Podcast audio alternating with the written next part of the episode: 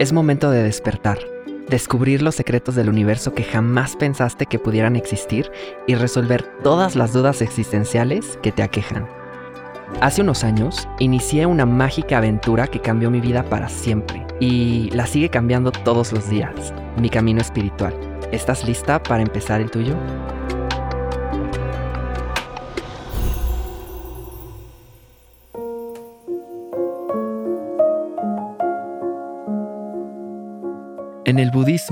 Hablamos mucho de sufrimiento.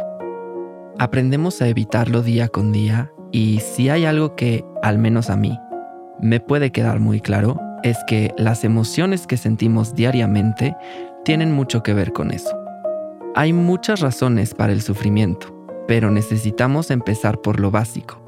Y eso es entender lo que pasa dentro de nosotras y por qué. Así que quiero que exploremos esto juntas. Y para eso traje a tres invitadas que son amigas mías, cómplices, seres de amor, que comparten su sabiduría y sus vivencias a través de su podcast La historia jamás contada. Y ahora están aquí conmigo para compartirnos sus experiencias dentro del mundo emocional. ¿Qué tal amiguitos de la pradera? Les presento a Sofía, Paloma y Karenia. Y yo soy Dito Torres y me conocen como el dragón azul.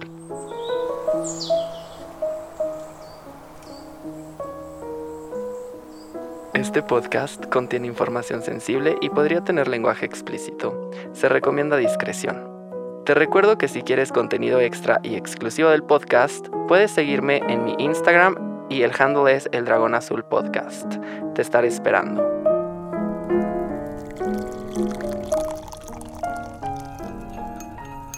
Muy bien, pues bienvenidas aquí al Dragón Azul, seres de luz. ¿Cómo están? Hola, hola, hola. ¿Qué tal? Muy bien. Oigan, pues preséntense, ¿no? Para que los amiguitos de la pradera sepan quiénes son, qué hacen, por qué lo hacen, o sea, por qué existen y así. ¿Por qué nacimos? Exacto. ¿Para qué? ¿Cuál es el propósito? Pues yo soy Karenia y pues, ¿quién soy? ¿Qué soy en este mundo? Eh, soy de Oaxaca, nací en Oaxaca, eh, estudié psicología, la licenciatura, entonces creo que de emociones ahí aprendí unas cuantas cosillas que integré en mi vida. Y luego hice una maestría en innovación educativa y me metí mucho a los rollos de género y de medio ambiente. Y pues ahorita estoy disfrutando mucho. Gracias por la invitación al Dragón Azul. Ay, un placer tenerte aquí. Me encanta. Yo soy Sofía. Em, soy productora de podcasts.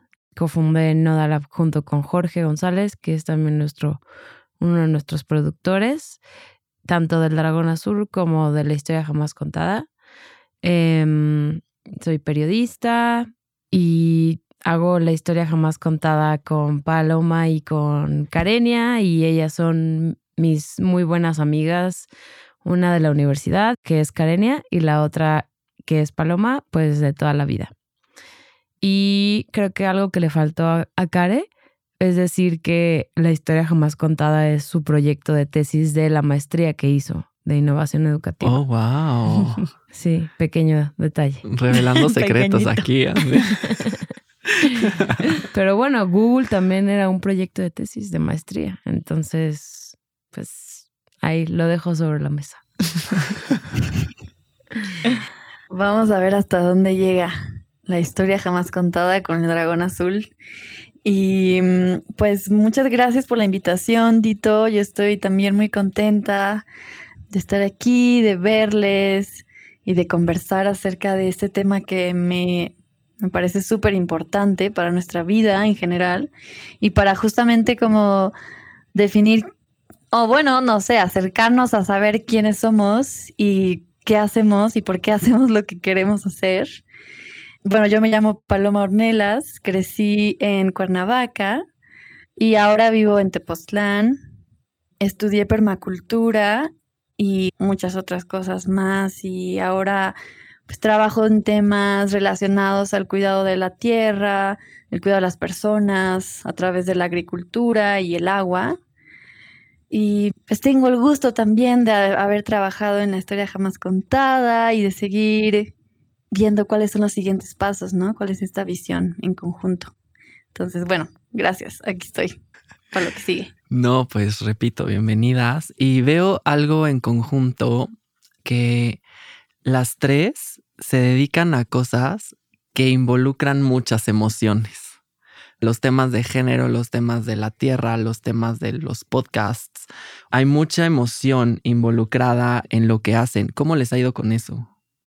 Pues yo creo que algo que en estos últimos años me ha quedado muy marcado, que es algo que dice mucho la mamá de mi novia y que como que de alguna manera yo lo sentía pero no lo había expresado como verbalizado, es que cuando haces las cosas desde, desde el amor, ¿no? Desde la pasión, lo disfrutas mucho más, ¿no? Y te, te, da energía y te da vida y, creo que justamente por eso estoy metida en, esos temas como emocionales, ¿no? Porque son los que te mueven y los que, los que te hacen levantarte y, y, también llenarte de rabia y de indignación, pero también de un montón de amor y de esperanza, ¿no? Entonces creo que para mí ha sido eso, como el agarrarme de, de las cosas que me gustan y de las que estoy apasionada para poder tener energía vital y seguir pues mi camino en esta vida. Oh, wow, qué interesante. Está muy bien. me gusta.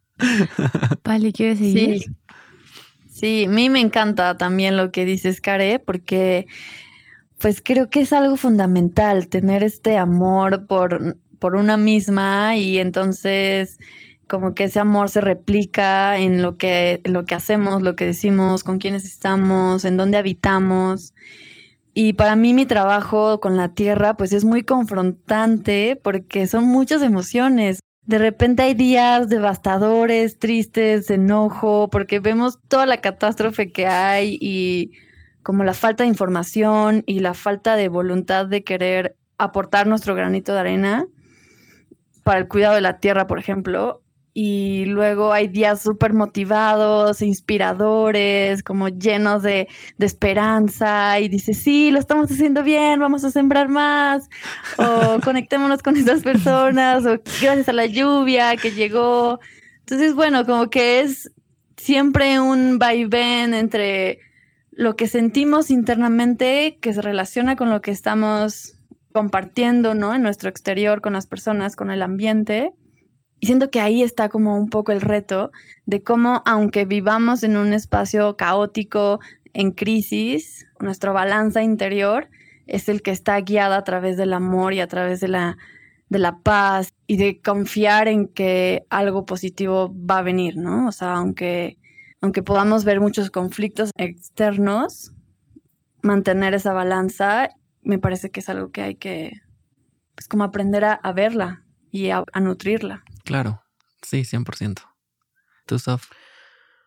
Mm, yo, mm, pues, trabajo con muchas personas, como a lo largo de mi, de mi vida como cotidiana. En Nodalab somos entre 15 y 18 personas. Nunca me imaginé tener como un equipo tan grande como trabajando con ellos. Y luego también, pues, tenemos ahora como un equipo de recursos humanos, un equipo de legal, un equipo de no sé qué, un equipo de no sé cuánto, y luego tengo mi relación con ustedes, que son como los, los creadores de los originals, y hay, como dice Pali, o sea, en mi, en mi caso también hay veces que las cosas salen muy bien, o hay veces que las cosas salen muy mal, y generalmente involucra decisiones que no nada más tomas tú, ¿no? O sea, como que tomas tú, pero también toma alguien más y entonces, pues el resultado no es el que tú esperas y sí me ha costado como trabajo,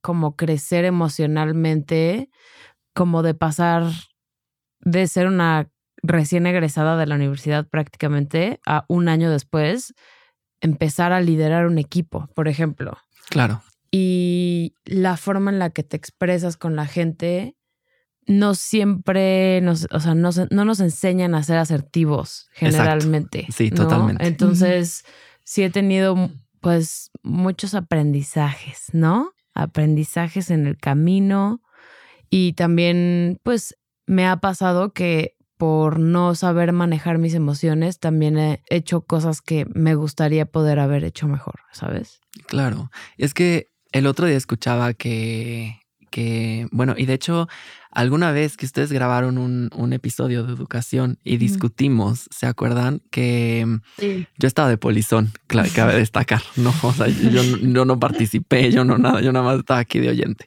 Y una de las cosas que dijeron fue que no nos enseñan en las escuelas a manejar nuestras emociones. Te avientan al mundo así como, ah, sí, llégale, ¿no? y, y, creo que es algo básico. Si nos enseñaran desde, desde niños o desde niñes a manejar nuestras emociones, posiblemente, bueno, mi teoría es que el mundo sería un lugar mejor, por supuesto. Y este, Seguramente. Sí, total, porque entonces no nos confrontaríamos tanto o por lo menos dejaríamos de echarle la culpa al otro, que es algo que pasa mucho. Y yo no sé si les pasa, pero de repente es como cuando hablamos de manejo de emociones, luego nuestra mente se va, esa persona se enoja mucho o no. Sí. Y entonces es como, pero ¿qué hay con la euforia, por ejemplo? Estás de repente muy eufórico y otra persona llega y te dice, güey, ya, bájale, please, dos rayitas, ¿no? Ay, pero estoy feliz. No, no estás feliz. Estás eufórico, ¿no? Y es un exceso. y es molesto para los demás. Es por. Sí, que tampoco tendría que ser así si la otra persona también fuera como responsable de sus emociones. Y ahí es donde entra todo este meollo del que, del que mm. hablo, ¿no? O sea, si nos enseñaron desde chiquitos que estar feliz está chido, así como estar triste también está chido, pero tiene sus matices, no sé, siento que seríamos más, más chidas, ¿no? Como personas. Sí, y creo que también, bueno, obviamente es algo generacional. Por ejemplo, a mi mamá le costaba mucho trabajo de repente, eso es lo que ella me dice, porque yo no me acuerdo muy bien, pero como comunicar sus emociones y su amor y no sé qué. Pero yo me di cuenta que también es algo que viene desde mi abuela, ¿no? Y de mi abuela, seguro de la, de, de mi bisabuela y así, ¿no? Entonces, pero yo creo que también, tal vez, o sea, sí, si nos enseñaran desde chiquites a manejar nuestras emociones o a comunicarlas por lo menos o a identificarlas, creo que sería más fácil como el camino a transitar a realmente entendernos, pero, pero igual cuando ya eres como adulto, adulta y te das cuenta de tus emociones y te concientizas como que y empiezas a ver como estas huellas generacionales o estas cosas que te molestan de tu mamá o de tu papá o de tu hermano, de no sé qué, que al final son proyecciones, como que ahí puedes tomar una decisión, ¿no? Y al final no creo que sea fácil porque sí cuesta muchísimo trabajo y creo que a mí me ha pasado que a pesar de, de hace algún tiempo como responsabilizarme de alguna emoción, como que pasan años y como que eso que aprendí otra vez lo tengo que volver a aprender y me doy cuenta en dónde estaba, ¿no? Claro.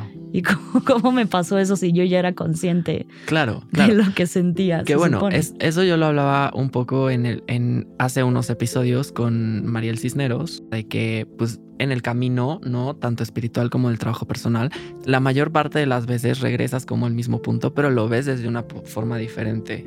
Y cuando aprendes a identificar esas emociones, no sé si a ustedes les ha pasado, quiero que ahorita me digan, pero yo lo he sentido así como, ah, mira, es que ahí estaba muy enojado y entonces reaccioné así, así, así por esto y lo pude haber hecho así, así, así, que es como lo que decía Sof. Puedes hacer ese ejercicio de completud y en vez de vivir tu vida diciendo, ay, me gustaría hacerlo diferente, hacerlo realmente diferente. Y creo que ahí está la magia de saber qué rollo con las emociones. Entonces, sí, pues no sé. Sí, estoy de acuerdo con lo que dicen y también es como empezar a trabajar un espacio que esté abierto a recibir estas emociones.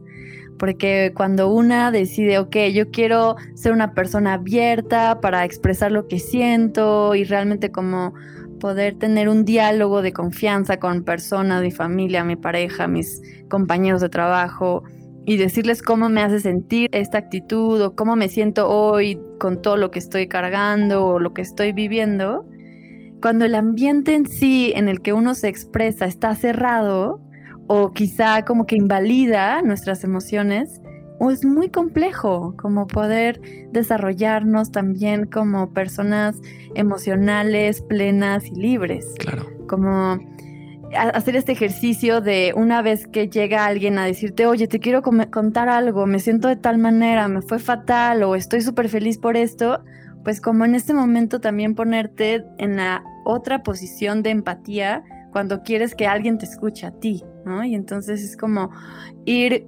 fomentando estas relaciones para generar un campo de confianza con tus vínculos más cercanos, ¿no? O aunque sea una persona totalmente extraña, que a veces llega a pasar, ¿no? A mí me pasan cosas muy extrañas realmente, pero luego llegan personas y me cuentan historias de su vida y yo digo, wow, ok, pues estoy aquí para escucharte, venga, ¿no? Entonces, esa apertura también mismo tenerla con nosotras mismas.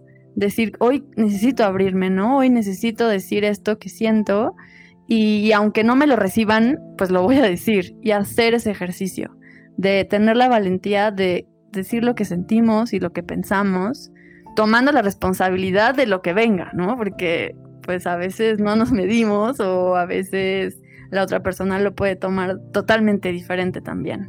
Claro, sí, estoy totalmente en línea con eso. ¿Cuál es la emoción que más sienten? Yo creo que yo miedo. Miedo. Sí, o sea, se traduce en muchísimas otras cosas, ¿no? Claro. Como me da mucha ansiedad de repente ciertas cosas, tomar decisiones muy grandes de repente me, me da un chingo de miedo. Dije una grosería porque diste un disclaimer de que era explícito el contenido, entonces... No, está perfecto, yo las digo todo el tiempo. ¿Sabían que eh. las groserías son sedantes? O sea, funcionan como sedantes en el cuerpo. Cuando te golpeas y empiezas a gritar, me lleva la chingada, es porque tu cuerpo está como secretando ese, ese como sedantito de aliviar el dolor. Entonces tienen mm. una utilidad. Así mm. que está chido. Wow. Hablando de las emociones. Te interrumpí, perdón. No, está bien. O sea, yo, yo creo que yo miedo. ¿Ustedes? Vas, Pali. Yo súper cursi, o sea, yo amor y como, como que siempre trato de, de sentir eso, ¿no? De cómo está en el amor ante todo, ¿no? Ante la vida, ante el día, ante como ese agradecimiento de, de, pues de vivir el día, ¿no? Y luego el día empieza y puede ser una catástrofe o puede ser algo maravilloso, pero también creo que cuando me enfrento a una emoción muy fuerte, tal vez frustración y como tristeza. Ok. Serían esas emociones fuertes. Puede ser una emoción como positiva y otra negativa, o there's no such thing as that. Porque no quiero que el mundo piense que soy una miedosa. A ver, vamos, no a hacer, nadie. Antes de que, de que Karenia explique su, emoción más sintiente, vamos a poner esto como en. Es una muy buena pregunta, mm. ¿no? Yo no me quiero poner así como en mm. el, ah, yo lo sé todo, pero no existen las emociones negativas y positivas. Esa es nada más una concepción que tenemos porque tenemos satanizado totalmente que estar triste o que sentir miedo o que estar enojado es malo. Y no necesariamente es malo. A veces nos tenemos que permitir sentir eso para entonces conocer ciertas partes oscuras de alguna forma de nuestro ser, pero no quiere decir que sean negativas, porque también en tristeza te das cuenta de muchas cosas, ¿no? En tristeza también puedes florecer. El tema es que como vibramos bajo, entonces, uy, ya es malo, ¿no? Ya estás vibrando bajísimo, ¿no? Y las emociones que es que positivas, ¿no? Que son la alegría, la euforia, la, este, la amabilidad, el amor, entre comillas, etcétera, etcétera, pues hay veces que la euforia te ciega. Entonces, realmente, ¿cuál es la negativa? ¿Me explico? Sí te puedes dar cuenta de muchas cosas, ¿no? Pero cuando estás muy feliz, de repente te ciegas y dices, no puedo. O a veces es al contrario y eso pasa con toda la gama de emociones que tenemos. Entonces, no hay eso. Si tú quieres agregar otra emoción neutra, estaría cool. Vas. No, dale. Ahorita, ahorita. Es que estoy pensando en lo que voy a decir. Ok. Yo creo que la emoción que más siento en este momento, porque creo que he transitado a lo largo de mi vida en distintas, ¿no? Pero yo creo que la que estoy ahorita más presente es como la incertidumbre, no es una emoción, la inseguridad, no sé. Es que la incertidumbre no es una emoción, ¿o sí? ¿Y la inseguridad? Es que la incertidumbre puede, ah, puede traducirse en miedo, exacto, que a su vez también puede traducirse en ansiedad. pues mira, bien acertado. Sí, sí, sí, sí, totalmente. Sí, miedo igual. Creo que ahorita estoy en una etapa de mi vida de experimentar cosas que, que creo que sí me están dando bastante miedo como qué voy a hacer de mi vida después de la historia jamás contada. Ah, no, no es cierto. Pero sí creo que esa, y de lo que estabas diciendo ahorita de las emociones que no son negativas ni positivas, yo leí que también las emociones tienen una utilidad, ¿no? O sea, cuando te enojas es porque estás poniendo un límite. O sea, el enojo sirve para poner límites y decirle a la otra persona o a una situación, aquí ya no, ¿no? Así como la tristeza tiene su utilidad, la alegría también. Entonces creo que me ayudó mucho ver las emociones desde ese lugar, como de qué me va a dejar esta emoción a mí, claro, ¿no? Claro. Y qué curioso que lo digas, porque hace poco estaba leyendo, porque ya soy medio nerd a veces, y estaba leyendo que justamente, o sea, bueno, estaba leyendo, yo lo busqué, la verdad. Vamos a ser sinceros, fui a San Google y le dije, Google, ¿por qué los seres humanos tenemos emociones? Y de repente me salió un artículo muy padre en el que te explican que cuando éramos primates, como que el cerebro tenía que secretar ciertos mecanismos de defensa, porque ya sabemos que el cerebro está para protegernos. Entonces necesitaban, como los animales, de alguna forma tener estas descargas eléctricas en el cerebro que secretaran algo que pusiera esos límites, ¿no? O que los alertara de que estaban en peligro.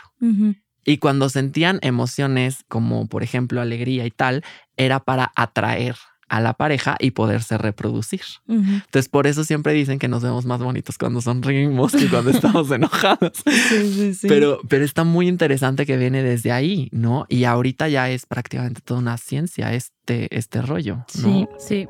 Justo ahorita que les estaba escuchando y ahorita te quiero a ti también hacer una pregunta, estaba pensando que creo que dije miedo como casi, casi una, como una reacción porque en este año que llevo de tomar terapia me he dado cuenta que muchas de las decisiones que no tomo o que medio procrastino esto o evito lo otro tal es por miedo, ¿no? O sea, como que la raíz es esa emoción.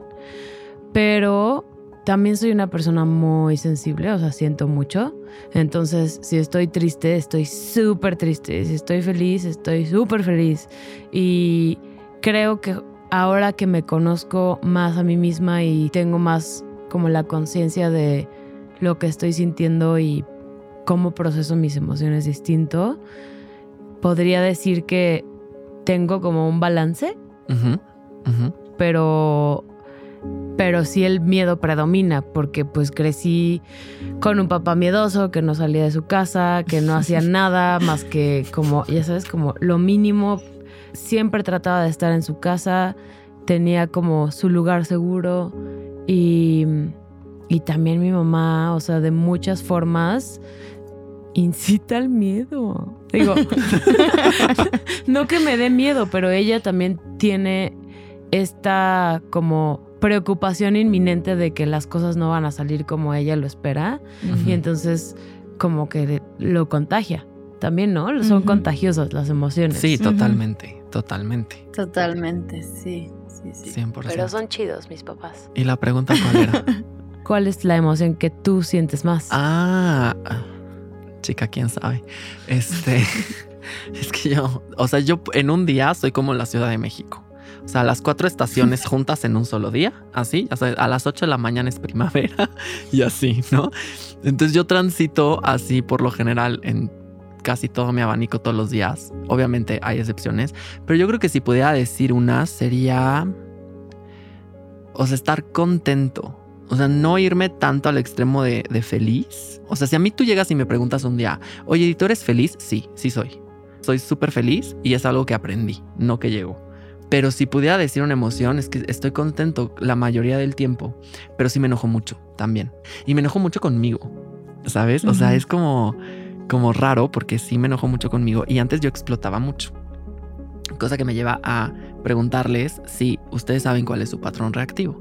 Porque una vez que tú conoces el patrón tu patrón reactivo, es más difícil, digo, es más fácil, perdón, desarmarlo y entender mejor cómo reaccionar ante ciertos estímulos. Entonces, ¿conocen su patrón reactivo? ¿Implotan, explotan? ¿Qué sucede con ustedes? Sí, la verdad es que dices, Dito, es súper importante como conocerse más, ¿no? O sea, realmente tener este tiempo de ir a terapia o de escribir tu diario o conocer cuáles son esas actividades que te hacen conectarte contigo, con tus emociones, con tu vida, con lo que pasó y con lo que quieres que venga. Y esta manera en la que reaccionamos también, pues es este, este mismo patrón que puede ser súper destructivo con tus relaciones. Y entonces cuando ya te cachas y dices, bueno, ya no quiero reaccionar de la misma manera que he reaccionado y quiero hacer las cosas diferentes para tener un resultado diferente, es cuando tienes que estar como súper ah, despierta en ese momento, ¿no? Y a mí sí me ha pasado, yo creo que tengo diferentes reacciones con diferentes personas. entonces, uno de mis amigos, de mis compas del trabajo, gran maestro, él es muy reactivo porque es muy apasionado. Entonces, a mí me pasa lo mismo con él, como que chocamos mucho como nuestra energía así de Aries, de ah, este, euforia. Y entonces, ahora cada vez que hay como una discusión, en vez de caer en ese momento de, de reaccionar agresivamente, es como respirar, ok, observar que ya siento este calor eufórico de quererle devolver de alguna manera esa agresividad.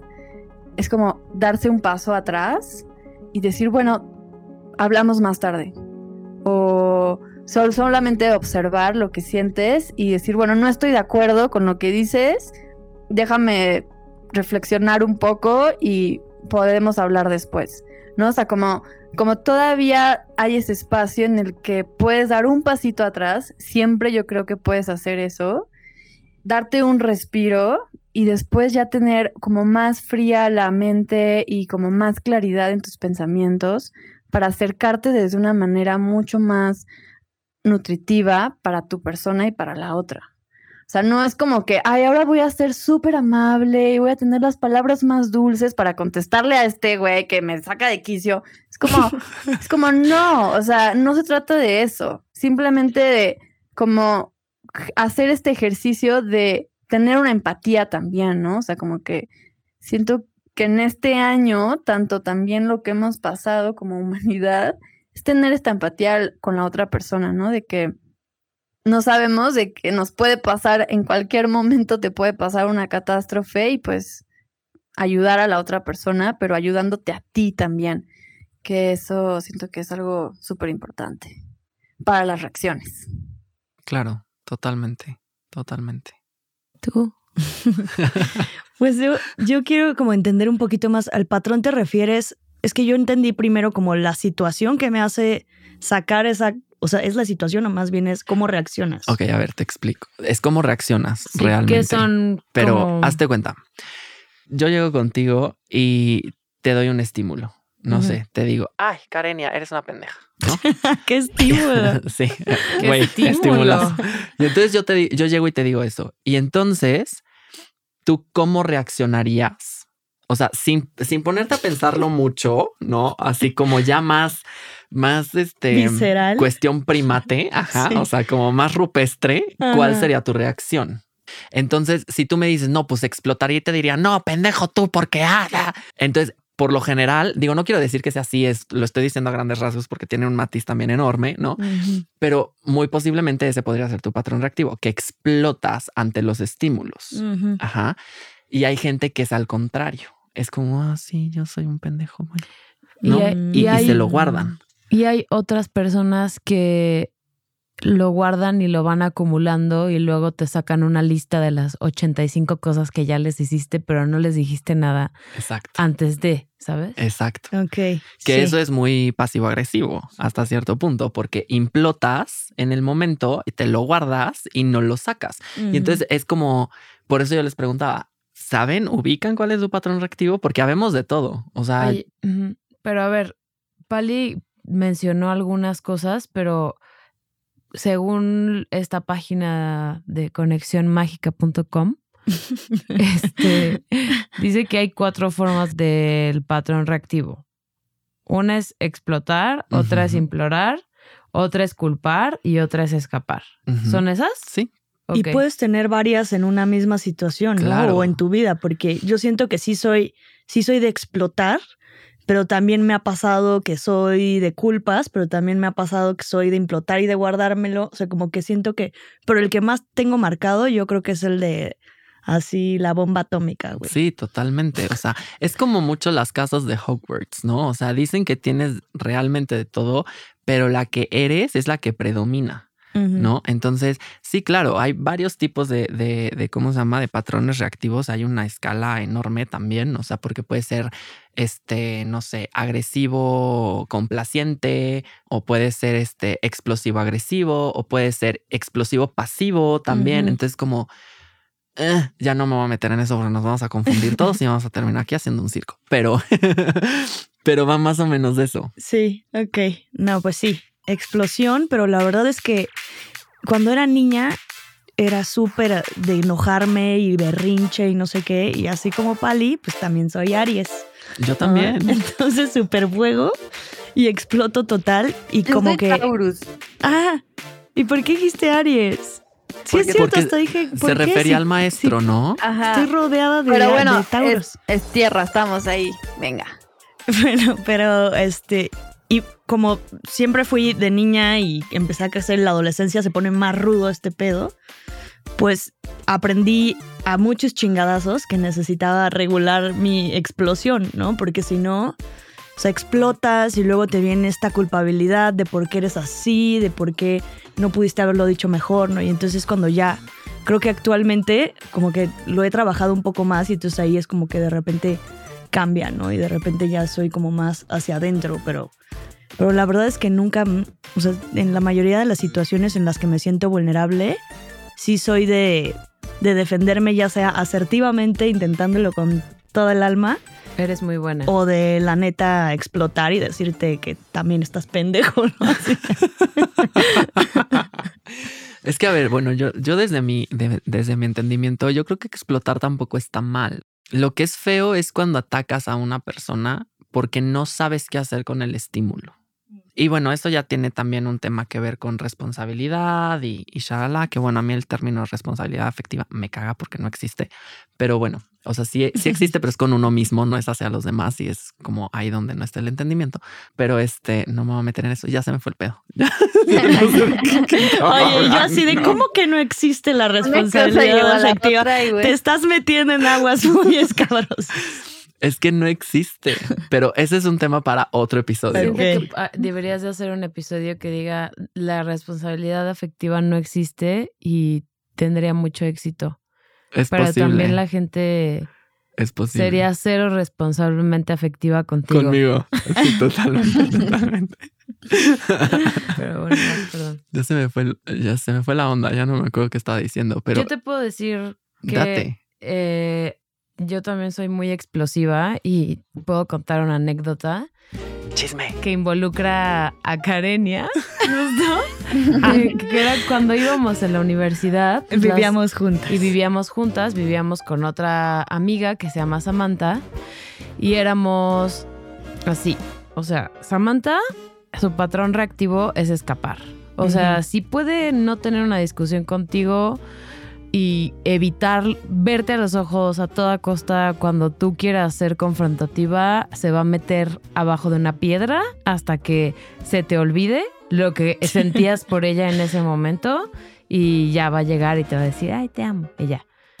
Entonces, no, como que no había como cabida para discutir y para pelear con Samantha porque lo evitaba, ¿no? Y Karen y yo éramos iguales, así, iguales, iguales, iguales. Explosivas full. eh, explosivas y confrontativas y luego escapadoras. Entonces, era como una mezcla de explotar, ser cero asertiva en la forma en la que nos comunicábamos y luego escapar y desaparecer tres días y dejarnos de hablar y ser súper pasivo-agresivas. Sí, es cierto. Pero íbamos en primero de universidad. Yo estudiaba comunicación y Cara estudiaba psicología. Entonces, Las clases no funcionaban más mucho, ¿verdad? Fue a base de prueba y error. Sí. Bueno, es que así es la vida. tenía Es que sentido. sí. Así es la vida, totalmente. O sea, Exacto. prueba y error. Exacto.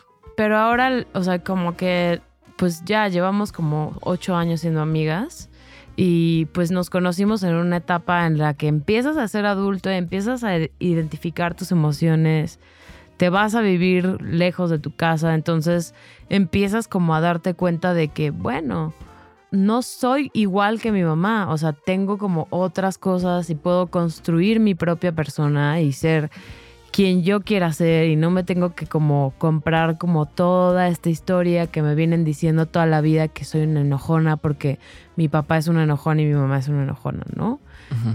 Pero es muy fuerte vivir como en, no en soledad, pero o sea, vivir como salirte de casa y empezar a reconocerte desde otro punto que estás como así de madurez emocional, como tienes muy poquita madurez emocional, pero según tú ya eres adulto, ¿no? Entonces eres invencible y vas a ganar la discusión, en nuestro caso, en la anécdota. Y entonces era como un, pues como una batalla sin fin de a ver quién gana las discusiones, cuando realmente lo único que queríamos era tener la razón y ya. Pero bueno, ahora nos comunicamos mucho más asertivamente y si algo me molesta a mí de Karenia, yo se lo digo y, y, al revés y las discusiones duran cinco minutos. Claro. ¿no? Y ya volteamos la página. Porque también hay un, hay un aprendizaje de manejo emocional. Volvemos como a la raíz del, de, de todo, ¿no? Al principio del episodio. Es como es súper importante saber manejar nuestras emociones, saber de dónde vienen, llegar al fondo de ellas. A ver, estoy enojado, estoy explotando.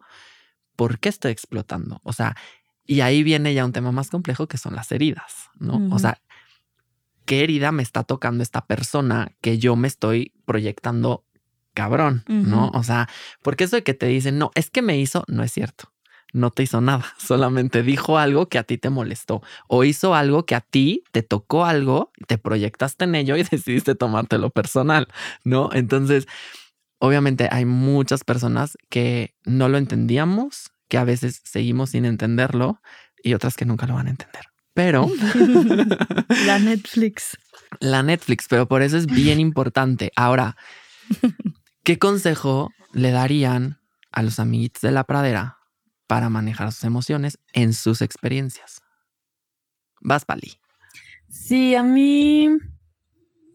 Bueno, yo he practicado meditación y siento que eso me ha hecho bastante bien, como estar en silencio y, bueno, claro que no hay silencio, ¿no? Porque está tu mente a todo lo que da, diciéndote todo lo que tienes que hacer y, y todo lo que estás sintiendo, pero justamente como darte ese espacio para ti, ya sea que te guste bailar, pintar, lo que sea, ¿no? O sea, a mí lo que me funcionó fue estar en, meditación y observarme, observar justo como mi cuerpo y en dónde estaba habitada esa emoción, ¿no? O sea, si, si, sentía como una emoción en el pecho que me lo oprimía o en mi espalda que era como un peso entonces, como conectar también la, la somatización, ¿no? O sea, esta parte en la que reflejamos nuestras emociones en el cuerpo o en la cuerpa y entonces como que la vamos guardando, acumulando y mm,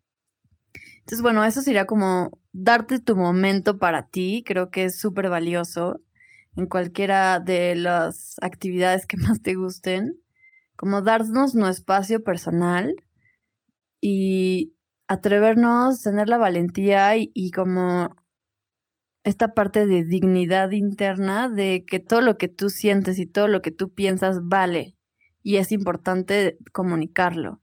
Entonces, desde ahí como me ha funcionado mucho decir lo que siento y, y generar este espacio de diálogo, ¿no? O sea, creo que desde justo me ha tocado como decir, wow, es que lo que acabas de hacer me llegó a mi herida más profunda de la infancia y me hace sentir de una manera como súper triste.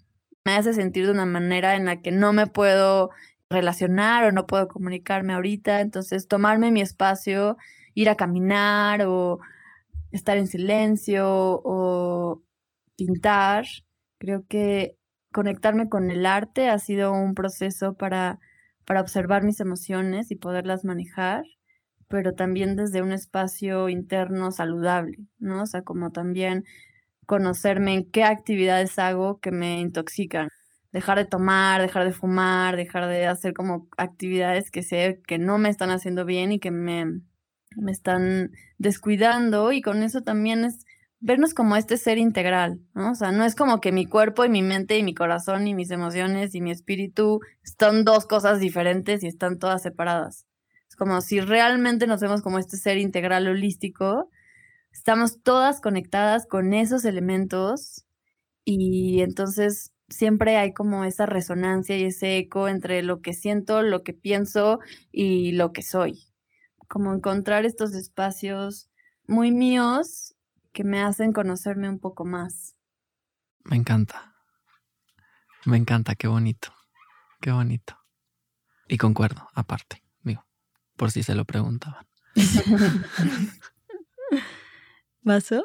Mm, bueno, yo creo que si tienen la oportunidad económica, les invito a ir a terapia si no tienen la oportunidad económica o, no pueden pagar una sesión de terapia de manera semanal porque de repente sí son bastante caras.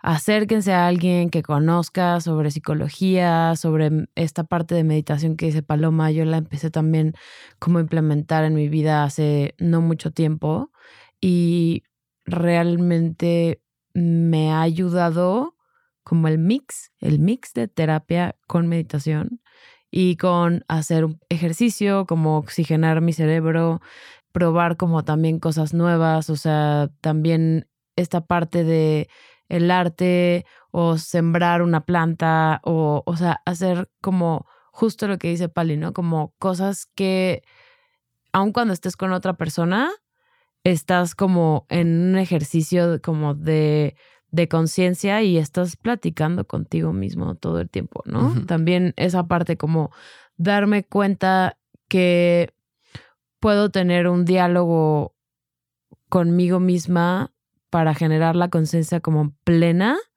en lugar de reaccionar y verborrea y, bla, bla, y explosión, etcétera, darte un momento como para reconocer esa emoción que estás sintiendo, chances, como dice Pali, salir a caminar neta, ir al baño. O sea, si estás en una discusión con alguien de trabajo o en la universidad o en la calle, en el tráfico, en donde sea, darte un espacio como para cerrar los ojos y respirar y voltear como hacia atrás y hacia adentro y ver las cosas desde otro ángulo, como si fuera tu película, eso me ha ayudado también muchísimo. Sería como mi consejo. Oh, wow. Sofía, en el risco de las emociones. Obviamente no siempre funciona, pero pues se hace lo que se puede. Siempre. Me encanta. Pues yo creo que el primer paso sí es aprender a identificarlas, ¿no? Porque, porque si no sabes ni ni cuáles, ni, ni cuáles son, ¿no? porque al final las emociones no es que sientas una y ya, puedes sentir varias en una misma situación, ¿no? Yo he estado, yo sí me he encontrado a veces como reflexionando y pensando y justo caminando, ¿no?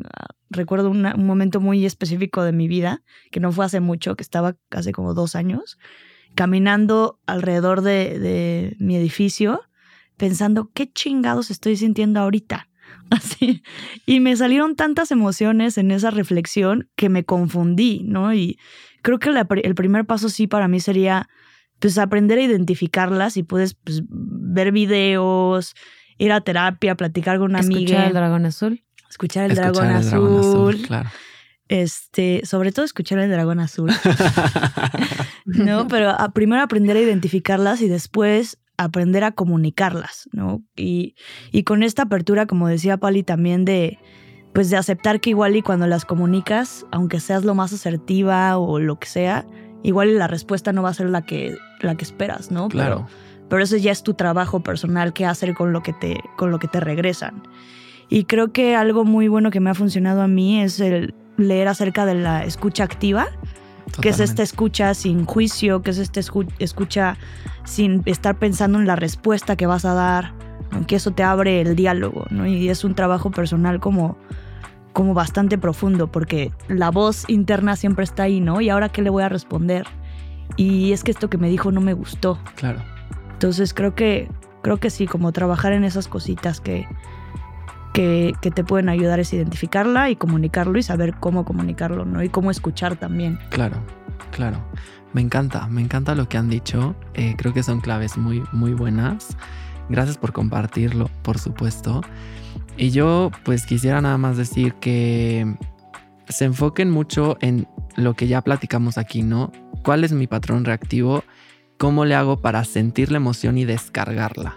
De una forma sana, de una forma efectiva, que no se lleve a nadie de por medio, ni siquiera a mí mismo. Si me siento muy enojado, no le pego a la pared, ¿no? Porque entonces me puedo lastimar físicamente. Y eso también trae cierto recelo, que bueno, ya es un tema un poco más para allá. Y yo creo que ese sería mi consejo realmente, este, porque ustedes ya dijeron todo lo demás. Entonces, sí, muchísimas gracias por haber estado aquí, por compartir, por las risas, por todo. De verdad, es un honor tenerlas aquí. Gracias. Gracias a ti. Muchas gracias. Estuvo bellísimo. Escuchen El Dragón Azul. También escuchen la historia jamás contada. Es un podcast que te abre los ojos. Muy cañón. Muy cañón. Les voy a dejar el link en la descripción. Yes. Gracias. Nos vemos pronto. Muchas gracias. Mm, besitos. Besotes. Como puedes ver, hay un sinfín de maneras de conectar, sentir y descargar tus emociones. Algunas son más fáciles y otras más difíciles, pero siempre, siempre es posible vivir más en armonía con ellas. Pero si te has quedado con dudas, necesitas ayuda o no sabes cómo comenzar, te dejaré como siempre en la descripción de este episodio mis redes sociales y las de la historia jamás contada para que nos escribas. Si este episodio te ha gustado, compártelo y déjame 5 estrellas en Spotify para que ayudemos a más personas a despertar. Este podcast es grabado en los estudios Nodalab en la CDMX y es producido con una plataforma propia que ahora tú también podrás usar. Únete a la lista de espera y sé de las primeras personas en hacer tu propio podcast con la más alta calidad. Toda la información estará en las notas de este episodio, junto con la información exclusiva de todos los podcasters que formamos esta gran familia. Recuerda que la contemplación es el paso antes de observar, y solo así podrás ver la vida tal cual es. Te escucho muy pronto. Namaste.